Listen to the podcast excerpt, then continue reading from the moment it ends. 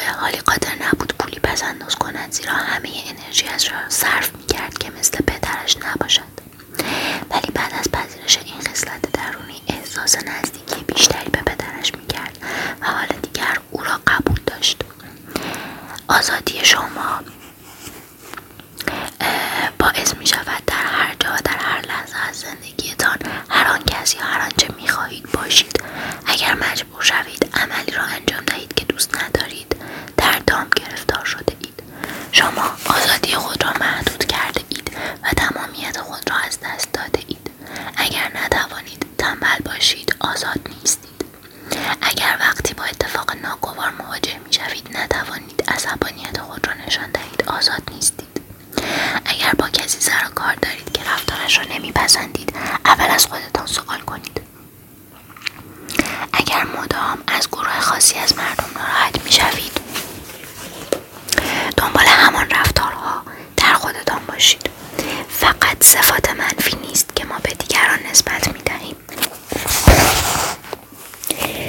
بسیاری از صفات مثبت نیز وجود دارد. بیشتر مردم که من با آنها کار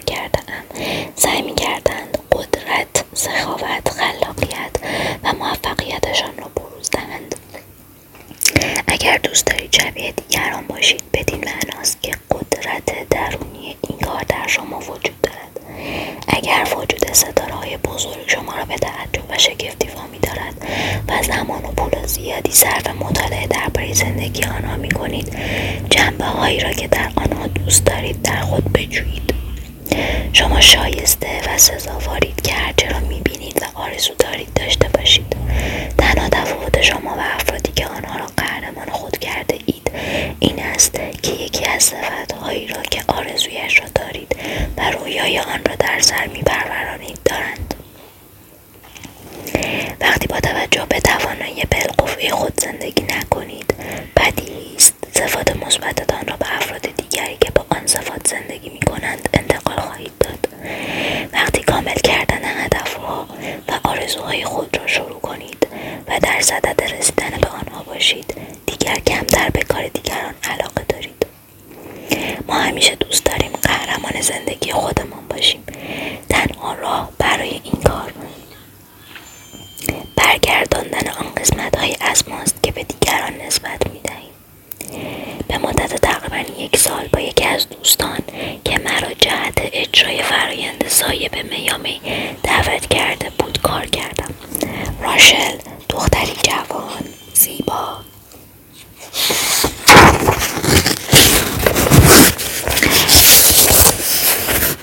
برجسته و باهوش بود وقتی من و راشل با یکدیگر بودیم. او همیشه مرا تحسین می‌کرد و می‌گفت که من چقدر زیبا و باهوش هستم.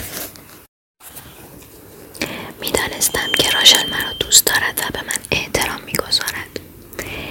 ولی در ضمن می‌دانستم که زیبایی درخشش و هوشمندی خود را به من نسبت می‌دهد. چون طرز کار فرافکنی را می‌دانستم در مقابل شگفتی او مقاومت می‌کردم. عوض او را به سمت پس گرفتن زیبایی هوش و استعداد پنهان شده اش هدایت کردم.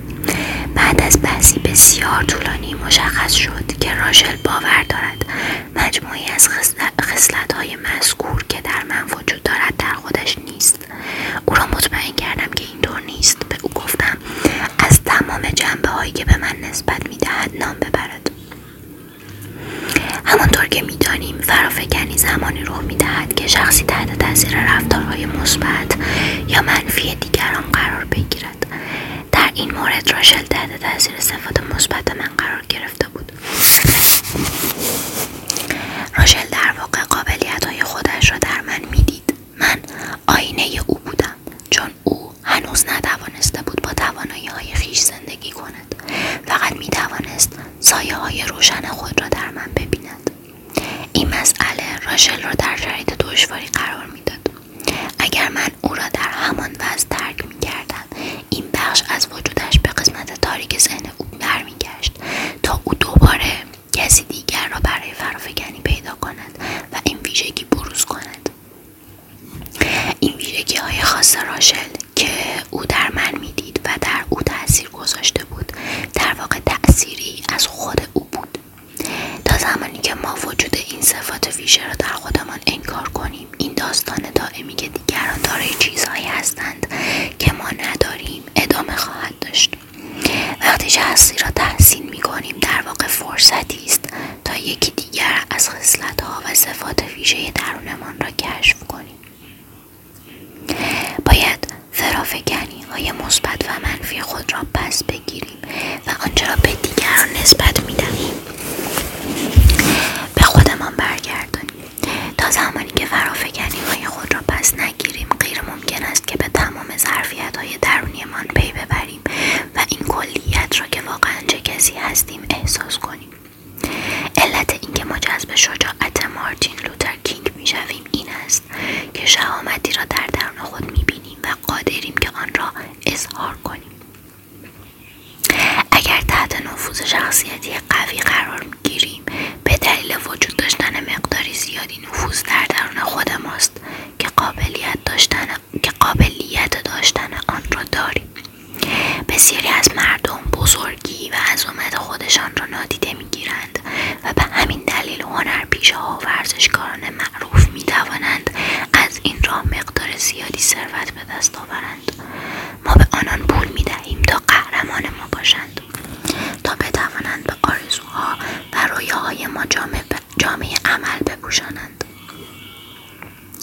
مردم به این ستارگان قبطه می‌خورند بی آنکه چیزی در مورد زندگی شخصی آنان بدانند آنها در زندگی قهرمانان خود گم می‌شوند تا صفات خود را فراموش کنند حقیقت عمیقتر این است که آنها این جنبه از خودشان را به قهرمانانشان نسبت می‌دهند اگر شما بزرگی و عظمت می‌بینید. این بزرگی و عظمت خود شماست که می‌بینید.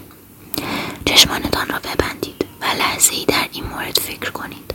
اگر شما شکوه و عظمتی را در فردی دیگر تحسین می کنید در واقع شکوه و عظمت خودتان است که می بینید اگر این شکوه و عظمت در خودتان وجود نداشته باشد امکان ندارد که این خصیصه را در وجود دیگران تشخیص دهید. اگر شما مالک این خصلت درونی نباشید به سوی این صفت ویژه جذب نخواهید شد. نگاه مردم نسبت به یکدیگر متفاوت است زیرا هر کسی های درونی خیش را در دیگران می‌بیند. این وظیفه ماست که تشخیص دهیم چه چیزهایی از دیگران در ما تاثیر می‌گذارد و به دلیل کدام خصلت ویژه ماست که تحت تاثیر قرار گرفته. از خود می‌پرسند چطور می‌توانند مانند شخصی باشند. که تحسینش می‌کنند در حالی که زندگیشان در ظاهر خیلی با آنها تفاوت دارد. به عنوان مثال مردم میگل آنش نقاش بزرگ را تحسین می کنند و می‌دانند که ممکن نیست مثل او باشند. آنچه در واقع آنها احتیاج دارد این است که دقیقا بر آن صفاتی تمرکز کنند که به آنها الهام میبخشد تا بخواهند مثل میگل آنش باشند. مثلا یک هنرمند می‌تواند از دید هنری شبیه میگل آنش شود یا دیگران می‌توانند بر شهامت خلاقیت و سخاوت او تمرکز کنند.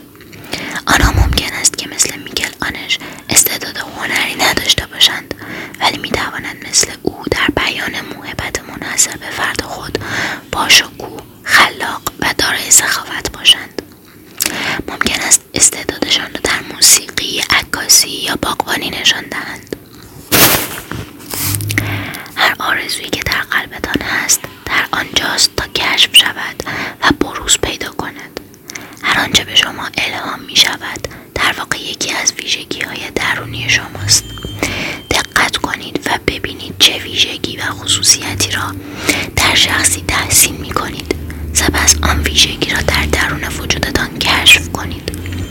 اگر آرزو دارید مانند کسی شوید به این دلیل است که این توانایی در درون شما وجود دارد دیپاک چوپرا می‌گوید در درون هر میلی امکان بروز آن وجود دارد یعنی ما توانایی نشان دادن امیال قلبیمان را داریم اگر قادر نباشیم کاری انجام دهیم یا چیزی داشته باشیم هیچ گونه میلی در ما ایجاد نخواهد شد به همین سادگی گوته می‌گوید اگر ما بتوانیم چیزی را درک کنیم پس می‌توانیم آن را باور کنیم و بعد می‌توانیم به آن برسیم قسمت مشکل این قضیه درس ماست که باعث توقف ما می شود و به ما می‌گوید نمی‌توانیم عرضه نداریم یا بیلیاقت هستیم.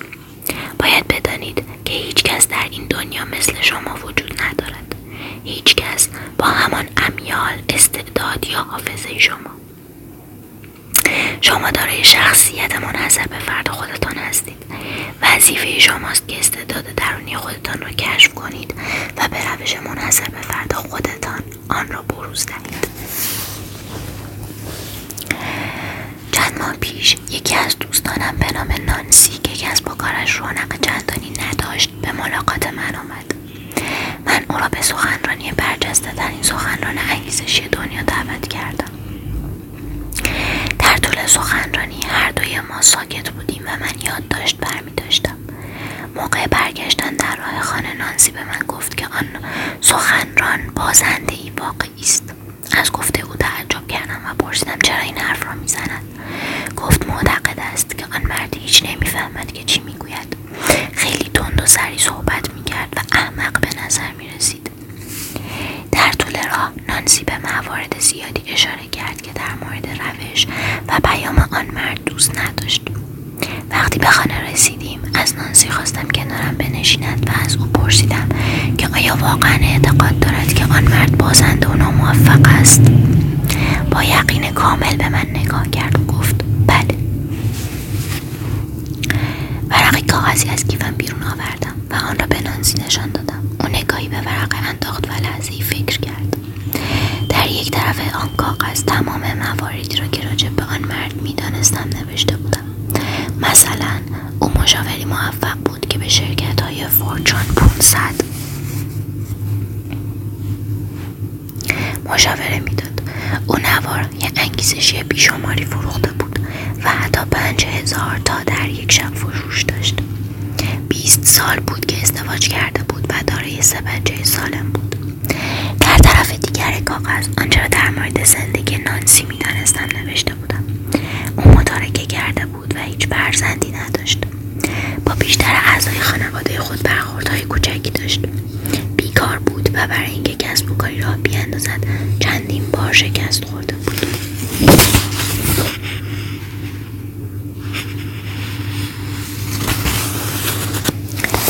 اضافه وزن داشت و از اندامی شکل برخوردار نبود. از چندین بیماری رنج می برد پنجاه هزار دلار بدهی داشت و به زور زندگی خودش را می گذراند.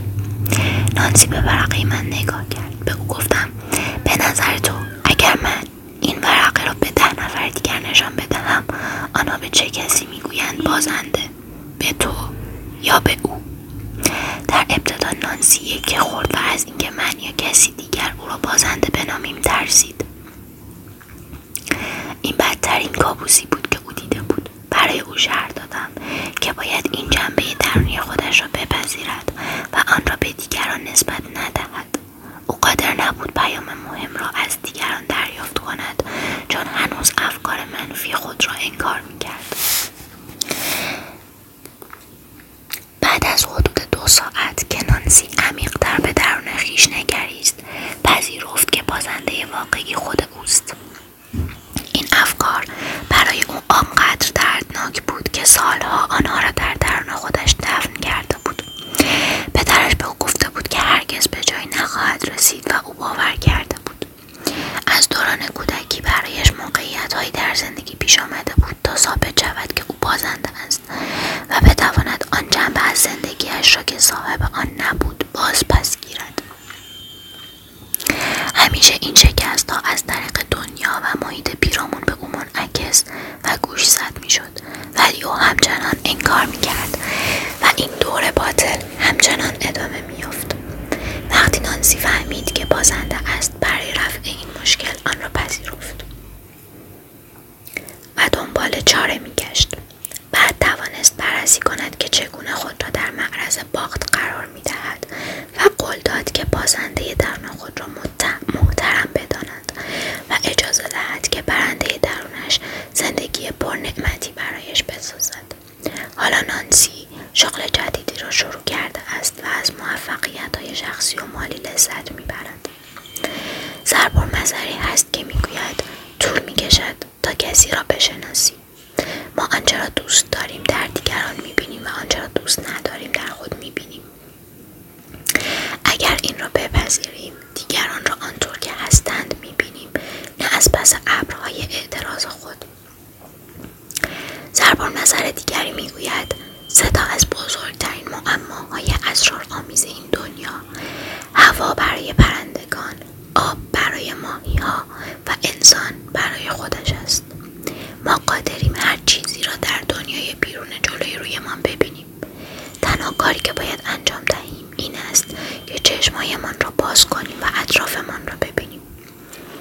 ما نمی‌توانیم خودمان را ببینیم برای این کار به آینه احتیاج داریم شما آینه من هستید و من آینه شما تمرین یک به مدت یک هفته قضاوت خود را راجع به دیگران تحت نظر بگیرید.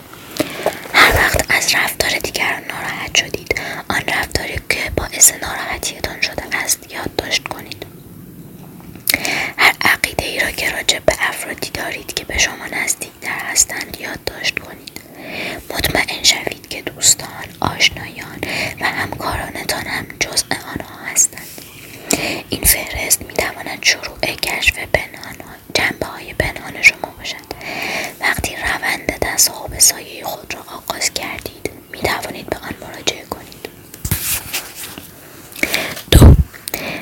فهرستی از نصایحی که به دیگران می‌کنید تهیه کنید.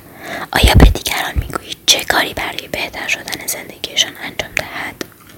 ببینید آیا نصایحی که به دیگران می‌کنید نصایحی به خودتان نیست؟